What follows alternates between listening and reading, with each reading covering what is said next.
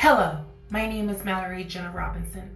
Join me on A Hateful Homicide, a true crime podcast dedicated to telling the stories regarding the murders of transgender, gender non binary, and gender diverse community members in the United States and abroad. This is A Hateful Homicide. 911, what's your emergency? Yeah. Transgender woman has been shot and killed in North Baltimore. Alpha? In the U.S., trans women of color have a life expectancy of just 35 years.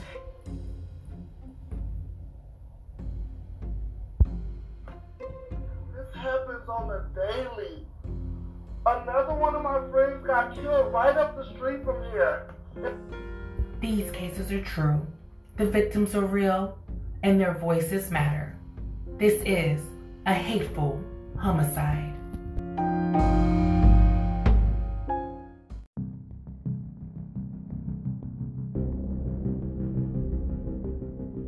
The murder of Brandon James Teena, Friday, December 31st, 1993. Humboldt, Nebraska. Warning the following episode you're about to listen to will contain evidence of misgendering. Listening discretion is advised. 19 years ago left emotional scars on the people of Humboldt, Nebraska. Three people killed, including Brandon Teena, a 21 year old transgender Nebraskan who the convicted murderer now sits on death row for. In this exclusive special report, 10 11's Chad Silver speaks with a man now facing execution. Most everyone who lived in Nebraska in 1993 remembers hearing about the murders. John Lotter at the center of it all, accused of shooting and killing Brandon Teena, Lisa Lambert, and Philip Devine. The court ruled Lotter and Marvin Neeson raped and killed Brandon after learning he was actually a she. The other two just happened to be there at the time. Lotter has maintained his innocence. For his plea deal, Neeson was sentenced to life in prison, Lotter to death row. And that's where he's been for the past 16 years, waiting for his final punishment, but hoping for an appeal. Do you think that he will be executed? Well, there was a time I'd, I'd say no, but, you know, I mean, I don't know. I mean, that's one thing now. I, I, I don't sit there and say no to that possibility. I mean, now, with the way things have went, especially here of late, I mean, it's clearly, you know, getting more and more that it could be a possibility. The appeals aren't going his way. First denied by the Federal Court of Appeals and then the U.S. Supreme Court in March. As he sits here at the Tecumseh State Correctional Institution, he knows his time is almost up. What is it like knowing that, you know, every day you go by and it's possible that you could get a call tomorrow and it's someone from the state and they said, okay, this is the day that you're going to be executed?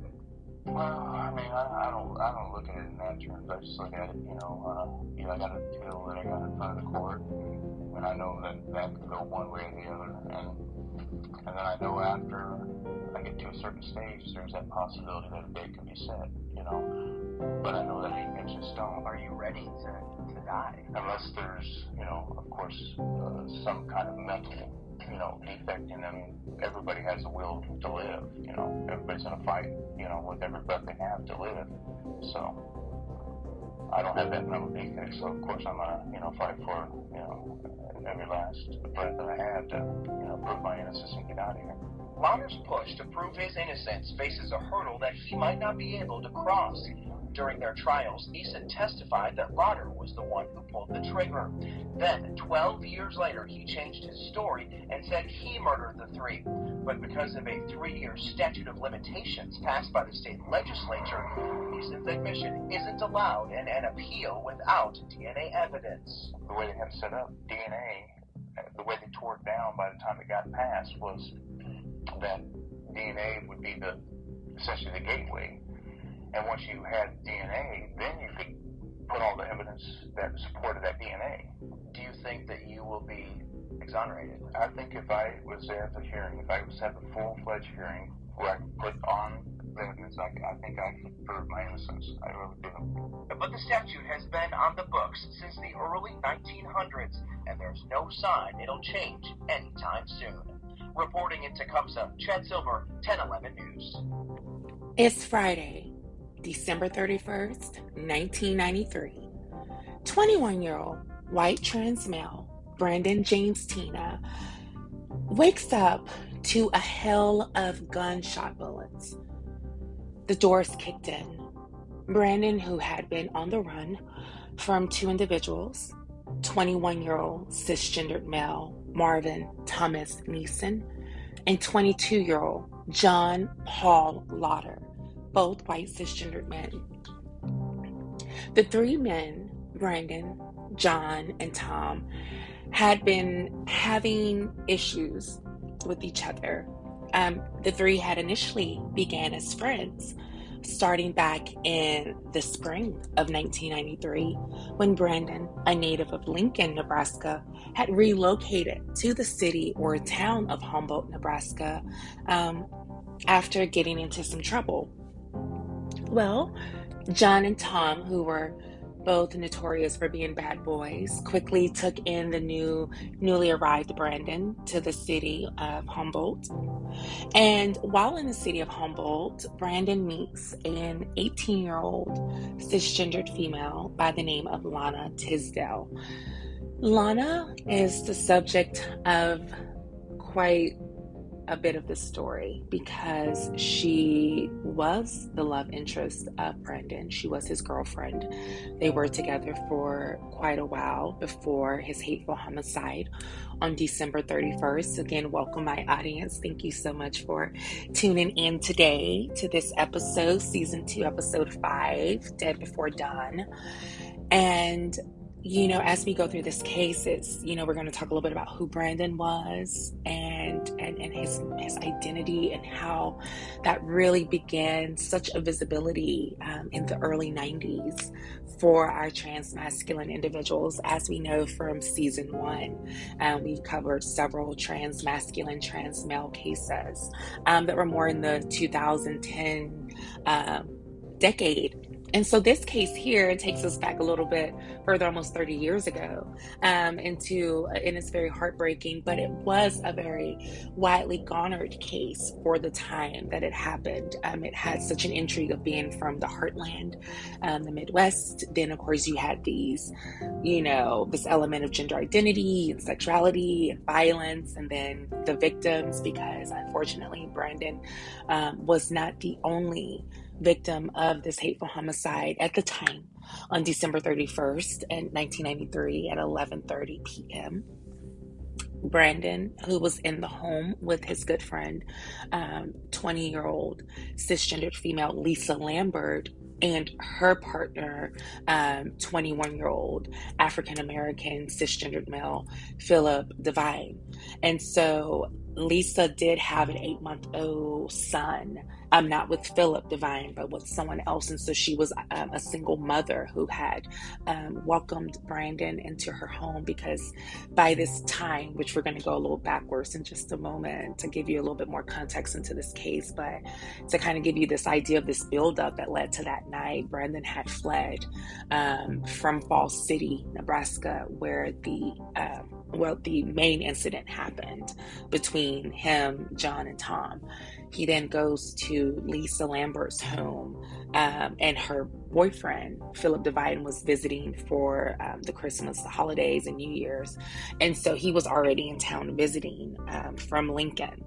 So when Brandon went to um, Lisa's home on the night of December 30th, just just a, a night before the hateful homicide, um, it was for safety. And and Lisa took Brandon in. Um, Lisa was also a good friend of Lana's as well, and Lana was the girlfriend of Brandon's. And again, we're going to get into my audience. We're going to get into this whole um, very complicated love story that ended so tragically uh, with three people dead, and also at that time an eight-month-old little boy without his mother. So, you know, this case just really pulls at the strings of so many different identities.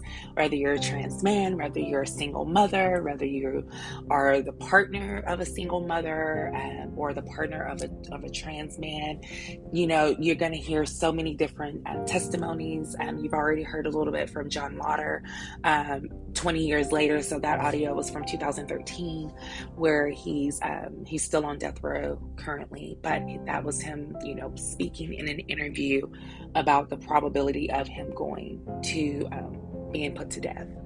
Um, but we're also going to hear from Brandon his own words from an incident that happened, um, which we're going to talk a little bit about in just a moment. And then um, also, again, you're going to hear some more audio from the actual um, I don't want to say confessions, but interviews with John Lotter and Tom Neeson. Um, and then finally, um, from the the lady of the of this story, uh, Lana Tisdel, Brandon Teena's girlfriend, and we're going to hear from her as well. So there's going to be a lot of conversations in here. So let's get into it. We're going to go back to April 30th of 1993. Brandon James Teena, born December 12, 1972. He was born in the city of Lincoln, Nebraska, to a 16 year old mother, Joanne Brandon, and a father, Patrick Brandon. Unfortunately, Patrick had died um, just a month into Joanne's pregnancy. And so Brandon never got to know his father. He was the youngest of two, so he has an older sister named Tammy. Um, and so pretty much his childhood centered around him, his older sister Tammy, his mother Joanna, and his maternal grandparents, who he essentially grew up with um, while Joanna got herself together. Well, um, of course, the childhood was very traumatizing. Joanna did marry um, when Brandon was four, and she divorced when Brandon was eight. So the only stepfather that Brandon had um, was out of his life by the time he was eight. And we do have um, evidence, court evidence, records stating that um, Brandon and his sister was taken out of the home because of um, being sexually assaulted and molested by a male relative. And so again, you have this this childhood context of Brandon's journey, and you know, even in his early youth, the late 70s, early 1980s, um, Brandon began to definitely express himself in a very masculine way. Um, having short hair, he was definitely into more at that time what would have been considered more masculine sports such as basketball, football, weightlifting. Um, and then also, um, him and his sister Tammy were placed into a religious private school, um, which definitely had a lot of um, connotation on sexuality and gender and what that looked like um, for individuals. And so that was a very challenging time for Brandon. And ultimately, um, during his sophomore year of high school, he left um, his home that he shared with his mother, um, Joanna, at the time, and moved in with a girlfriend by the name of Tracy Bills. Um, the two lived together for a while, but unfortunately, Brandon was a victim of intimate partner violence um, and returned home to live with his mother. By his senior year, Brandon was identifying as a man. and he had become very vocal to his community as well as his family about his gender identity, and he did begin to date cisgendered females. Um, he did initially go by the name of Billy Brinson, um, Brinson being a family name of his father's. And um, then he would also finally choose the name Brandon James Teena. Um, he was described initially as a socially awkward teen, and then he became an outgoing class clown. Unfortunately, his mother, Joanna, was not supportive of his gender identity and social and medical transition. She refused to accept his male identity and confused um, and continued to refer to Brandon, um, misgendering him, misnaming him, um, and this definitely um, had a strain on their relationship up until Brandon's death, and even unfortunately after the the tragedy as we know in some of these cases while we do have some families who are supportive um, like my like my family but then we have families who aren't like brandon's. And so brandon unfortunately was not buried um, or laid to rest as brandon james teena. And so um, that was um, an act that his mother decided on. And so um, and and that's how he was um, ultimately buried. Uh, and so again he did um, graduate class from high school in 1991 and um, but prior to that he had been expelled. Um, again he was described as the ideal man who was the perfect balance of rugged cowboy and athletic jock with a kind of kennedy like jawline. Um, he had a handful of romances um, but with the lack of support from loved ones and he was also at times a little trepidatious about his gender identity. Um, Brandon did face depression, like a lot of us, and um, he did um, trigger warning um, attempt suicide um, in 1991 after being expelled from high school, though graduating but being expelled. Um, and then, of course, he was placed in the Lancaster County Crisis Center for a few days, where he did receive treatment.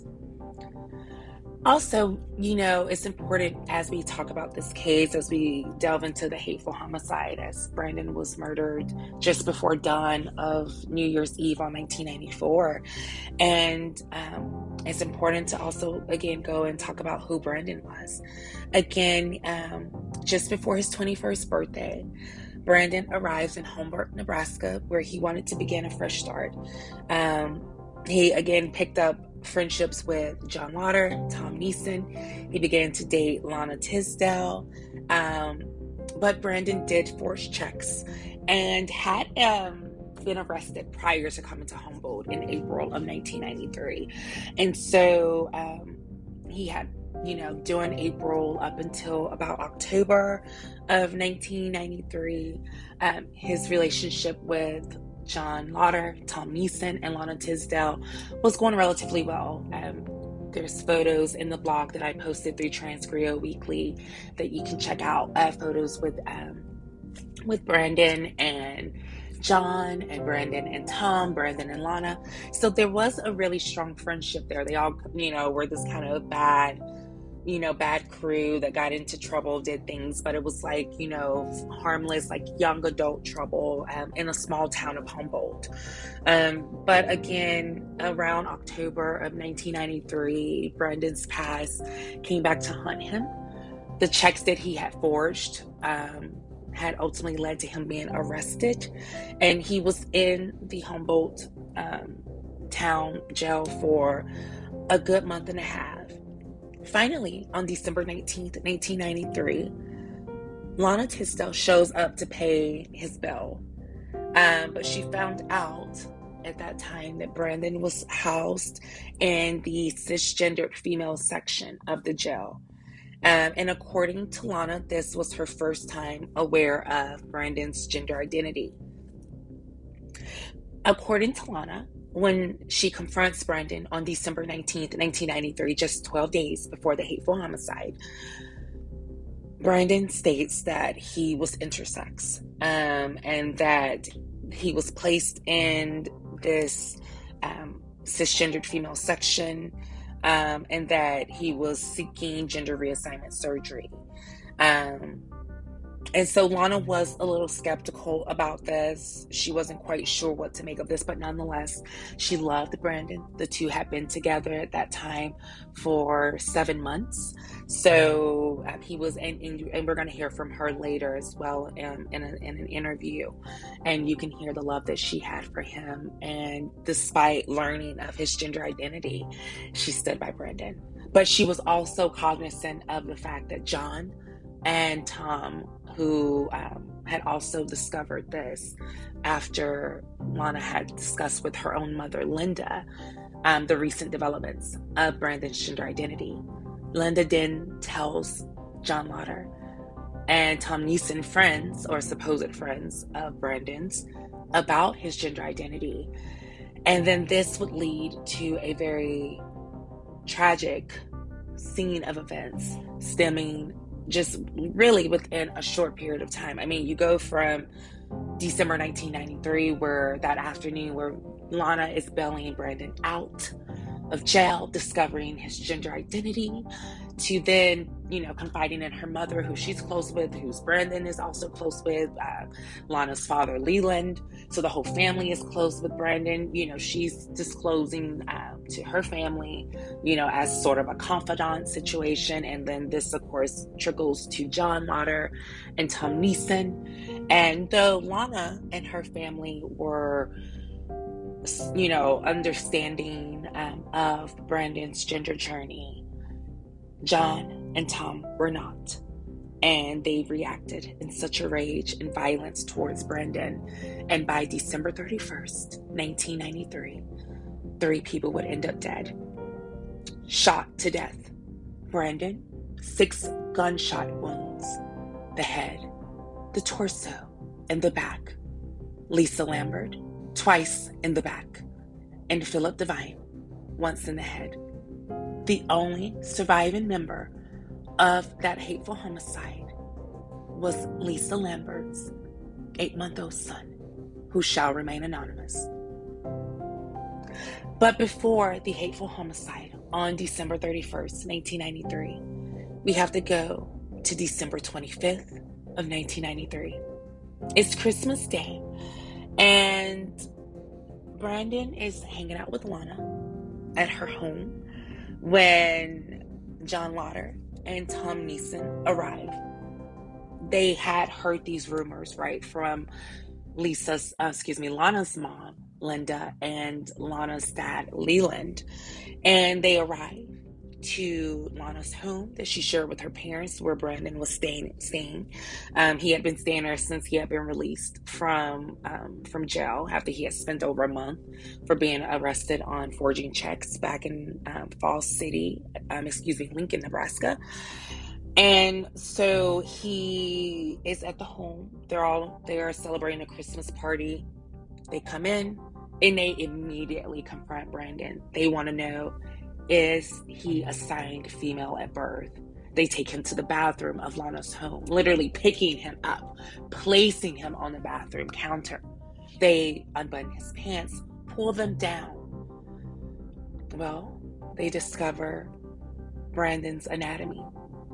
They make him put back up his pants, snatch him out of the home, place him in the back of Lotter's car, and drive to an abandoned industrial building. There, they sexually assault Brandon, both of them, and then return him to the home of Lana's. You know, Brandon was then rushed to the Fall City Hospital emergency room. Well, rape kit, sexual assault kit, um, from the frontal anatomy, as well as the anal and oral anatomies, were all tested a police report was filed, and Brandon would then have to file an audio, you know, account of this of this of this vicious assault placed upon him, which was his worst fear. It was his worst fear to be sexually assaulted again by a man. As we know from his childhood, he had already been sexually assaulted by a male relative, him and his older sister. And so then to now go through this at the age of 21, 20, 21, it was very heartbreaking for Brandon. Um, and so he is then, you know, interrogated, interviewed by um, the Nebraska sheriff of Richardson County, Charles Law and he um, asks these very inappropriate questions. In his mind, I guess he felt like he was being thorough and asking the questions that he needed to ask um, to get the information he needed to document. Um, but again, I'm about to go ahead and give you all an idea of what that looked like. Again, warning this um, this interview, this interrogation is is very traumatizing to Brandon. You're going to hear a little bit of that from Brandon's own words. So again, I do um, caution you to just you know just definitely uh, listen with caution. Um, thank you.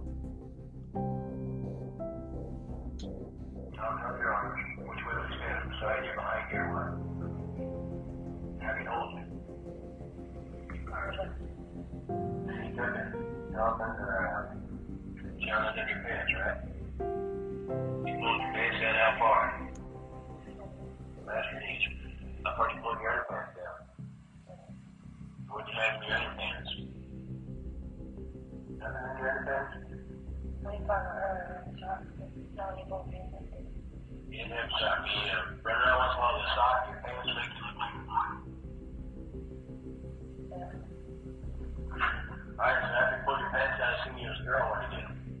Did he bother you in it? You huh? That kind of amaze you? After you pulled your pants down, they wanted to take you to bed and you him no, that to the boy you couldn't do that. That kind of get your attention somehow that he would put his hands in your pants and play with you a little bit? Huh? I can't believe that if he pulled your pants down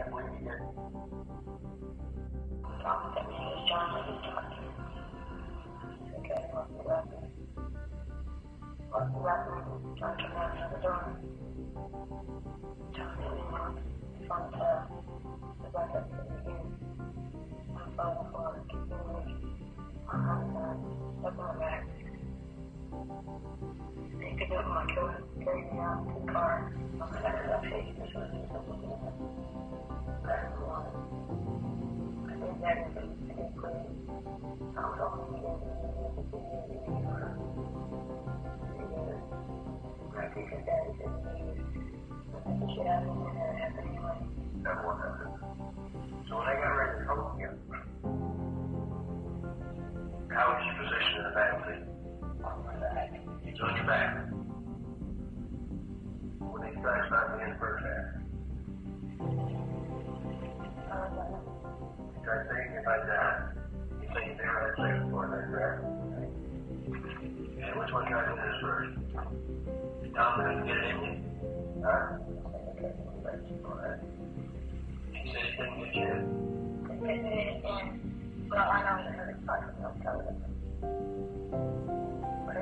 First was Tom, that's it. Then Tom went out, what did he do?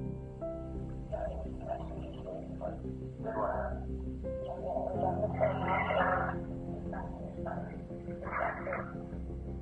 Got back, what did do? Alright. You got you spread? You out, you got spread you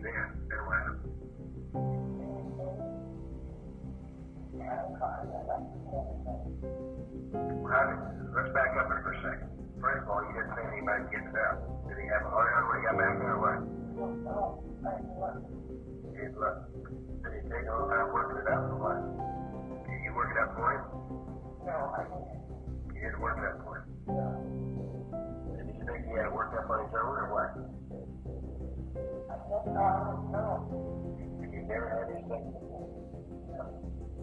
No, right?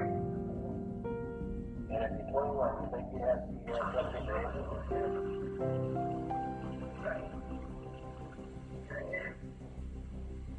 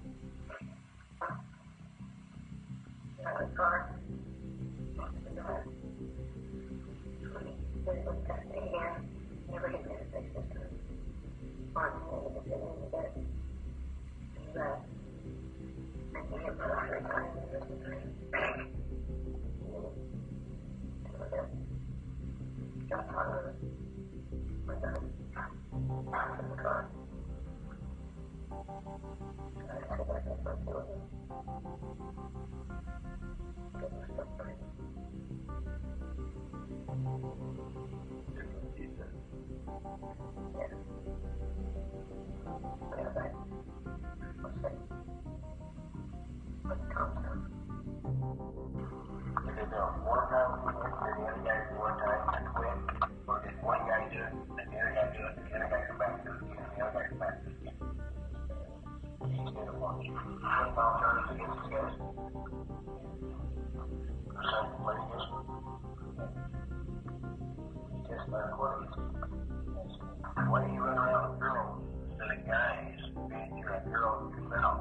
do you make girls think you're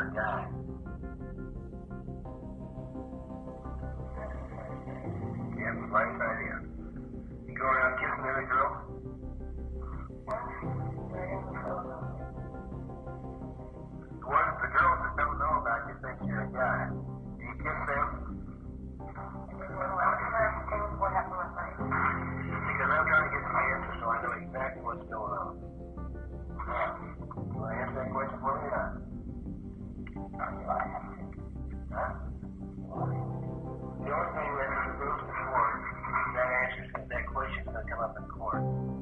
And I'm going to want an answer for it before to court. You know what I'm saying? What?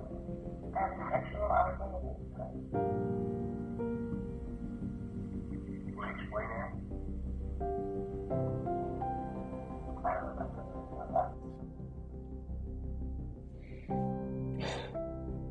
As you can hear, Brandon was traumatized. The sheriff of Richardson County at the time, Charles Laux, you know, was very blunt. He was very brutal. He was very hateful in the way that he spoke to Brandon. Um, you could definitely hear, um, though some of the audible, um, excuse me, the audio was a little ineligible, and apologies for that. But to give you again for what you could make out of this interview, you could hear him just, you know, asking these very, you know, blunt and very, um, I felt like just disrespectful questions. And you could also hear Brandon, um, he asked, he said, what does this have to do with, you know, my, what is, what is me presenting male and me dating, um, dating cis females? What does that have to do with me being sexually assaulted last night? And I, that's, that's the key question because everything that Sheriff Laux was asking was totally irrelevant to the ultimate goal, which was getting justice for Brandon. And so what he was doing was re-traumatizing Brandon, who had just went through that the night before. And so again, you know, I just wanted to give you all a little bit of that context as well. But again, let's go so from stemming from here. So this you know, interview happened on December 26th of 1993. Again, um, at the Richardson County. This was in Falls City, Nebraska. So after Brandon does the interview, or he's interrogated by uh, Sheriff Charles Laux, he then leaves Falls City, Nebraska, because he knows, uh, based on what after you know this recording is done, that John and Tom are going to be arrested for sexual assault that much is true because of the fact that when Brandon had went to the Fall City emergency room and they did that that sexual assault kit, um, they there was evidence of sexual assault, very violent um, trauma, and so again, all of that was very evident. And regardless of how Brandon identified, assault is assault, sexual assault is sexual assault. So John Lotter and Tom Neeson, both who already had criminal records for violence, um, were going to be arrested for that. So Lana and um, and her family as well because they felt bad for the fact that John and Tom had, especially Tom. Um, in particular, um, was very violent with Brandon. And so, you know, they felt guilty and they felt bad. And so Lana reached out to Lisa, um, a good friend of hers, and, and, and Lisa, who you know cared for Brandon. You know, he again he was a likable guy, very charming, and despite this situation here of his gender identity, he was a likable guy. And so Lisa wanted to help Brandon. And so she thought, along with her boyfriend Philip, that it would be the safest um, and smartest idea for Brandon to come to Humboldt, um, Nebraska, which was just about 30 minutes north of Falls City. Brandon arrives on December 26th, and he's there Around the same time that Brandon arrives to Humboldt, Sheriff Charles Laux and his team are arresting John Lotter and Marvin Thomas Neeson. They both are arrested and they are interrogated about the allegations that Brandon has accused them of, which is sexual assault and battery. And so the two deny it and they are held um, in the Richardson County Jail without bail for a couple of days. Their families come up with the bail on the morning of December 31st, 1993. So that's that Friday. And they get out of the jail, and the two are fuming. My audience, they want to know where is Brandon? Where the hell is Brandon? And they immediately go to Lana's home that she shares with Linda and Leland. It's a little dicey on if Lana, Leland, and Linda willingly told John and Tom where Brandon was, or if they were forced or coerced into disclosing where Brandon was. But nonetheless, the information is given to Tom and John. Tom Neeson, uh, again, 22 year old cisgender white male from Nebraska. Uh, both him and John had no goals, no ambitions, um, and, and, and, we're going to hear from them um, in just in just a moment. But uh, and this is actually uh, following the hateful homicide of Brandon, Lisa, and Philip. And so you're going to hear just you know, and, and, this is very early on into their into the murders, and so you you hear very very bluntly how they feel um, about the whole situation. Um, and even though in the beginning of the episode we could hear John, you know, kind of making peace with his fate um, and seemed a little more calm. 20 years later um, in 1994 when he's arrested and when he, um, and when you hear from him at this time he was very much uh, proud of uh, of what he did to Brandon and, and and the others. And and so they get to the home. It's around 11:30 p.m. Friday night December 31st 1993 in Humboldt Nebraska. It's a winter night. There's snow the Christmas lights are still hanging in Lisa's home. Her eight month old son, you know, he's fast asleep, snuggled. Lisa and Philip have just went to bed before the New Year's um, morning. You know, that countdown. They have about a 30 minute countdown. So they're like in their bed, uh, watching some MTV. Brandon is in another room, a guest room. Um, he's asleep you know, he's been on edge. He's actually been very fearful. Um, you know, he had actually spoken to Lana just, you know, a day before. Um, we're not sure if Lana was able to get the information to Brandon about John and Tom being on their way to commit the hateful homicides. But we do know that they spoke the night before, and Brandon was afraid. He was thinking of even just getting out of the state of Nebraska. Um, and unfortunately, he did not get that chance. And so, again, around 11:30 p.m. on Friday, December 31st, 1993, the doors kicked in into the home of Lisa Lambert. Brandon wakes up, believing his worst nightmare about to come true. John and Tom calls out for Brandon. Where are you? Brandon comes to the front door of the guest room. He's pleading, hands up, don't shoot, please. I'm sorry, I'll recant my testimony. Six gunshots go out, shotgun blast, killing Brandon. But that wasn't it. Tom Neeson grabs a butcher knife and stabs Brandon six additional times. Then, into their horror, Lisa is screaming, her eight month old son on the floor, crawling around blood. Philip, who is also pleading for their life, saying that they won't say anything, they won't identify who has just committed this hateful homicide. Both are shot.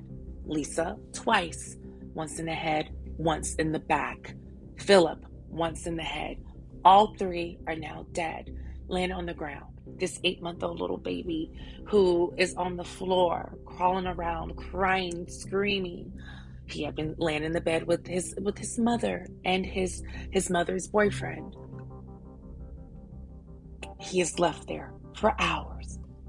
It's not until dawn of 1994, Saturday, January 1st, 1994, when Lisa's family was unable to get a hold of her she was supposed to attend a New Year's family event with her son, and they hadn't been able to get a hold of her or Philip.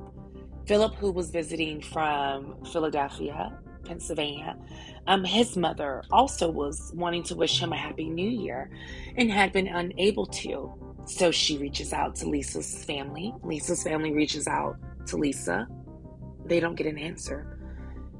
Lisa's parents walk over, um, excuse me, drive over to the home um, that their daughter had with their eight month old grandson and visualizes a carnage, a macabre scene like no other. Their daughter. They can't even believe that that's their daughter. Unrecognizable. Her boyfriend.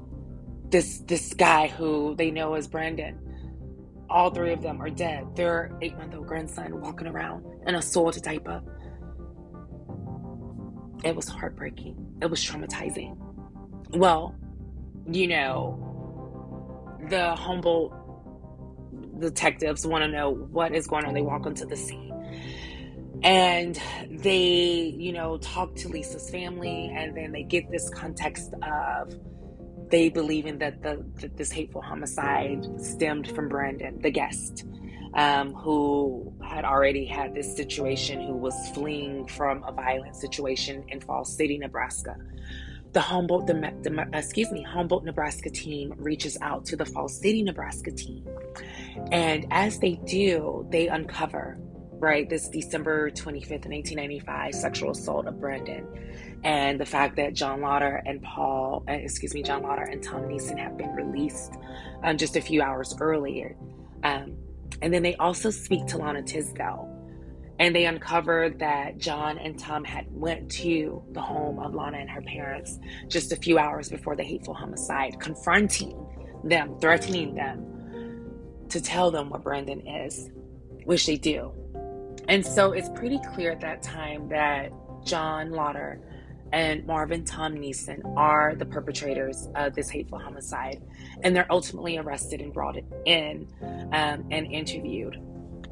The two um, go to trial in 1996, and they ultimately plead guilty, uh, found guilty of first degree murder, and are sentenced to death, both of them.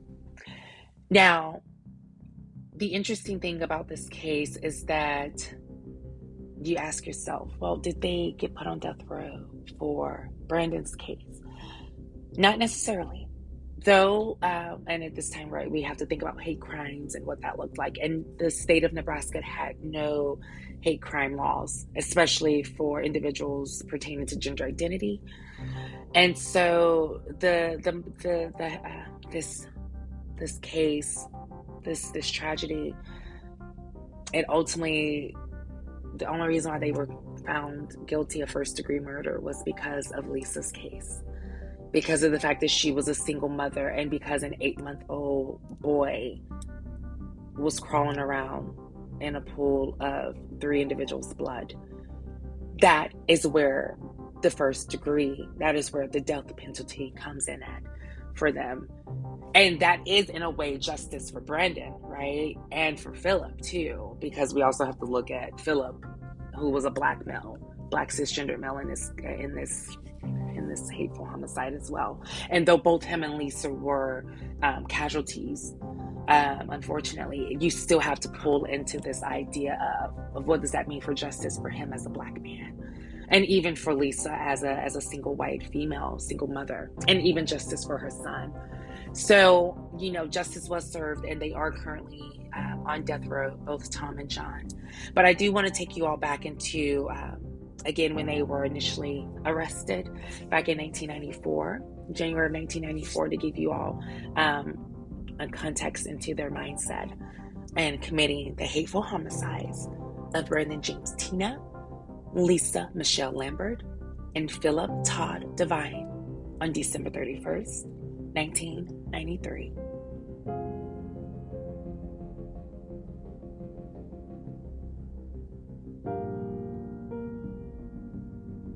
Get better than jobs, a lot on welfare and stuff, you know. You know, if you got somebody that gets a job and, and keeps a job, you know, especially a girl that don't get end up pregnant and end up on welfare for the rest of their life, you're, you're pretty damn lucky. you know, so that's it. That's Falls City for you. oh, we went out drinking together. We talked about women. We ride around and say, well, what about that one? What about that one there, you know? You know, just guy talk. Yeah, she didn't like Brandon. She didn't, she, neither did Linda. And neither did Melissa. The only one did was man, she was just so really, I mean, she was actually, she was really brainwashed. And I think even still today, she probably still half-ass brainwashed. I mean, I wouldn't be surprised she's still calling me he. He, and knowing damn well that she. Tommy pulled down her pants and he put his finger right there and said, oh, that, you know, there's something, you know, there ain't nothing there. there she's a girl, you know. And I said, well, I saw something. And I looked at Brandon and I said, what was it I saw? You know, just playing it off. And, I mean, you guys can sit there and shake your fucking heads no, but I told you. I told both of you. Well, not both of you, because I don't think I talked to you on the phone. But Susan, I told you on the phone there's going to be some things I cannot answer because they could endanger or whatever my appeal process. He wasn't even on top of her yet, you know. He was uh, doing something with getting something out of coat and stuff, which I found out later was a rubber, you know, and uh, you know, and then you know, a little bit later he was out of the car and he came to me, you know, and said, well, you know, I want to go back there and stuff like that, you know. And I went back, you know, stupid, and I went back, you know, but I didn't have sex with her, you know. I went back there and I tried, but I couldn't keep it up. Too drunk. Thinking my fiance at the time too much. Couldn't get it up. I did ejaculate in, in, in the rubber because of the going up and down and the rubbing, you know, when I did get it up, trying to proceed to put it, uh, you know, have sex with her. But uh, every time to go down, and because of that, you know, I, you know, ejaculated. And I said, fuck it. And I got up, you know.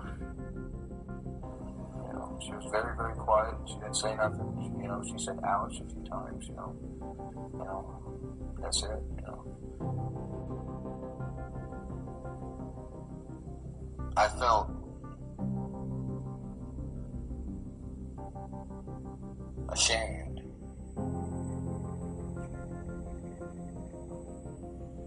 I felt ashamed that that someone would make alleged charges against me that I had participated in the rape.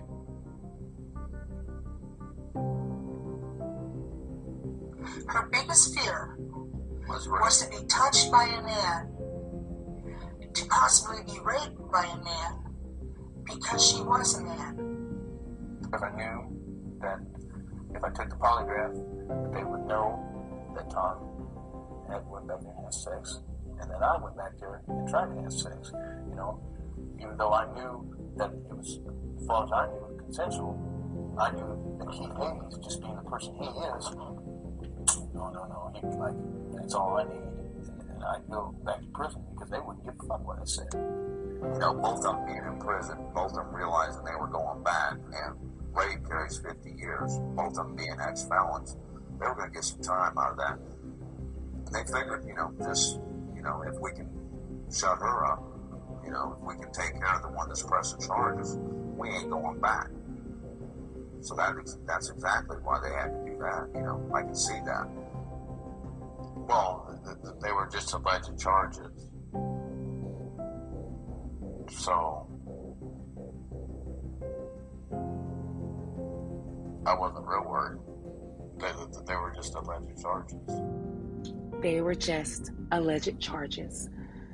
Those are the words from Tom Neeson. John Lotter, as well, as you could hear the, the testimonies um, from both of them. As you could hear, this is back from 1994, March of 1994. Um, and you could hear them being very brazen, very uh, apathetic. There was never a mention of, you know, sadness for the eight month old um, boy who lost his mother, or Philip Devine's mother who lost a son, or Lisa's parents, or most importantly, Brandon's mom, Joanna, and his sister, Tammy.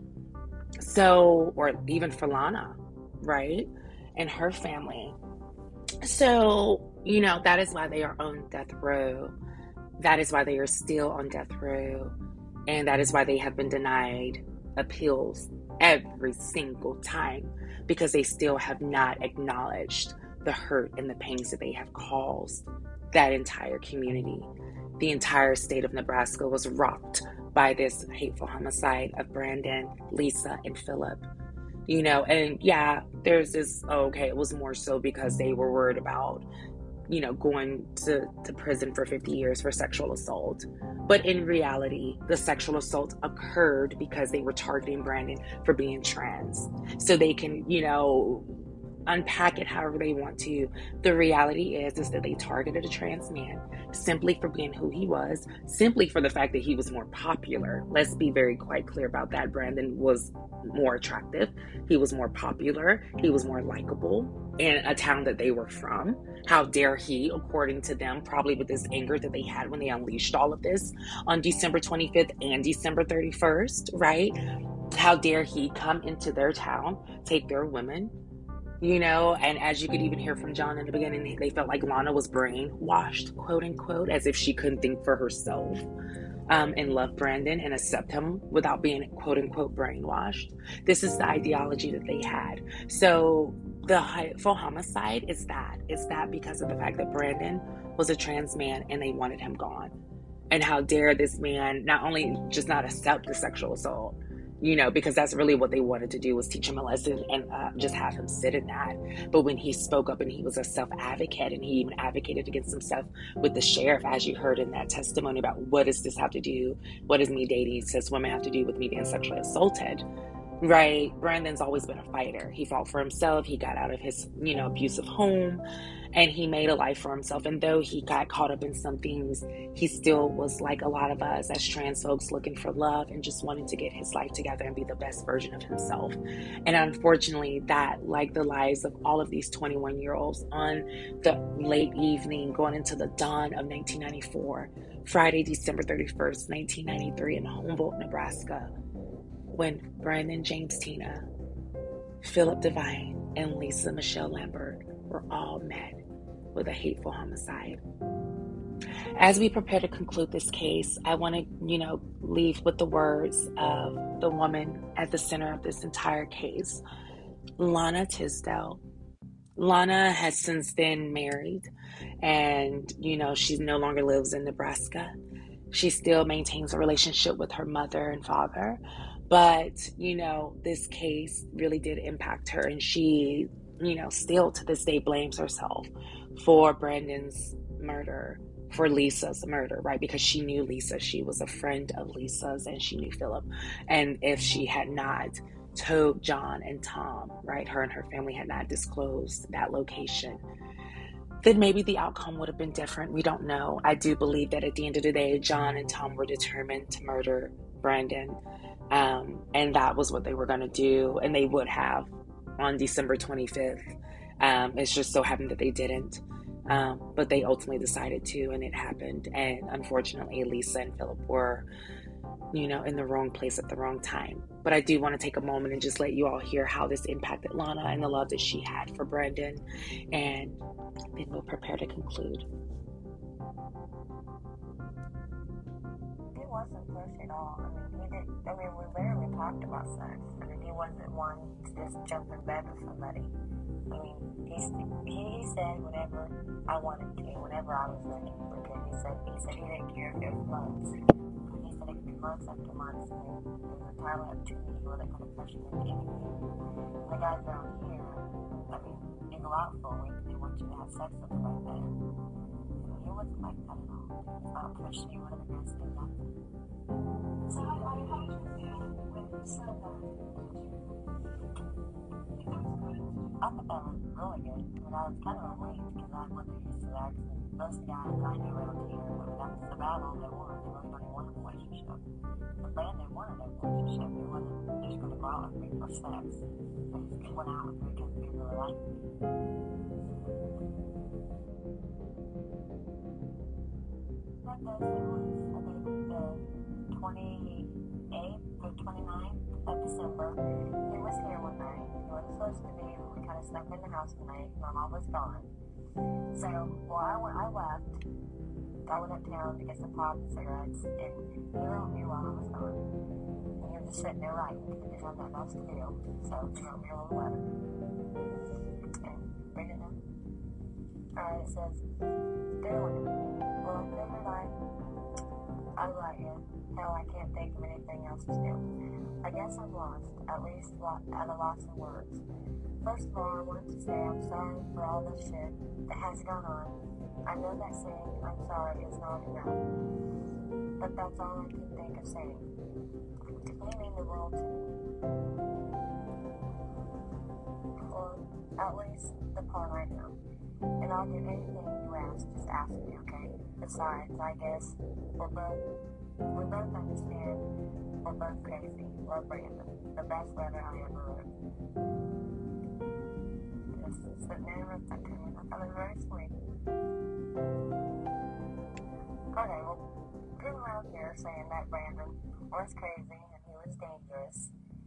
And well, everybody thought that he was messing with my mind, thought that I was, I guess, out of it or something. Well, my parents wanted me to go to this place, I guess, up in Lincoln or Omaha. I don't know what it, what it is. Not, I call it a crazy home for crazy people. It, I don't, I don't know what it's called, but they wanted me to get help because they thought Brandon was really messing with my mind.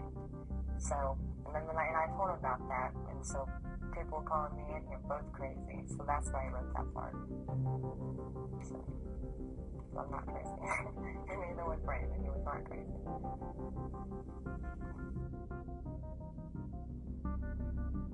I mean, I mean, I wish he would have told me from the start, but he didn't. I mean, I mean, I wouldn't have made fun of him or walked away. I think he should have told me from the start, or told people from the start. I mean, cause he thought we were really to be his friends. I mean, he should trust them and not to lie to them. I think people ought to tell people, not just go around acting like someone else, someone else or not. But, So you could hear that Lana really did care for Brandon. And of course, at the end, you could hear her opinions about disclosure. Um, and of course, we as trans folks have to be very cognizant of how we disclose because of situations like this. And so, as we prepare to conclude, I just want to say to my brother, you have been a leader in so many ways for the trans masculine movement.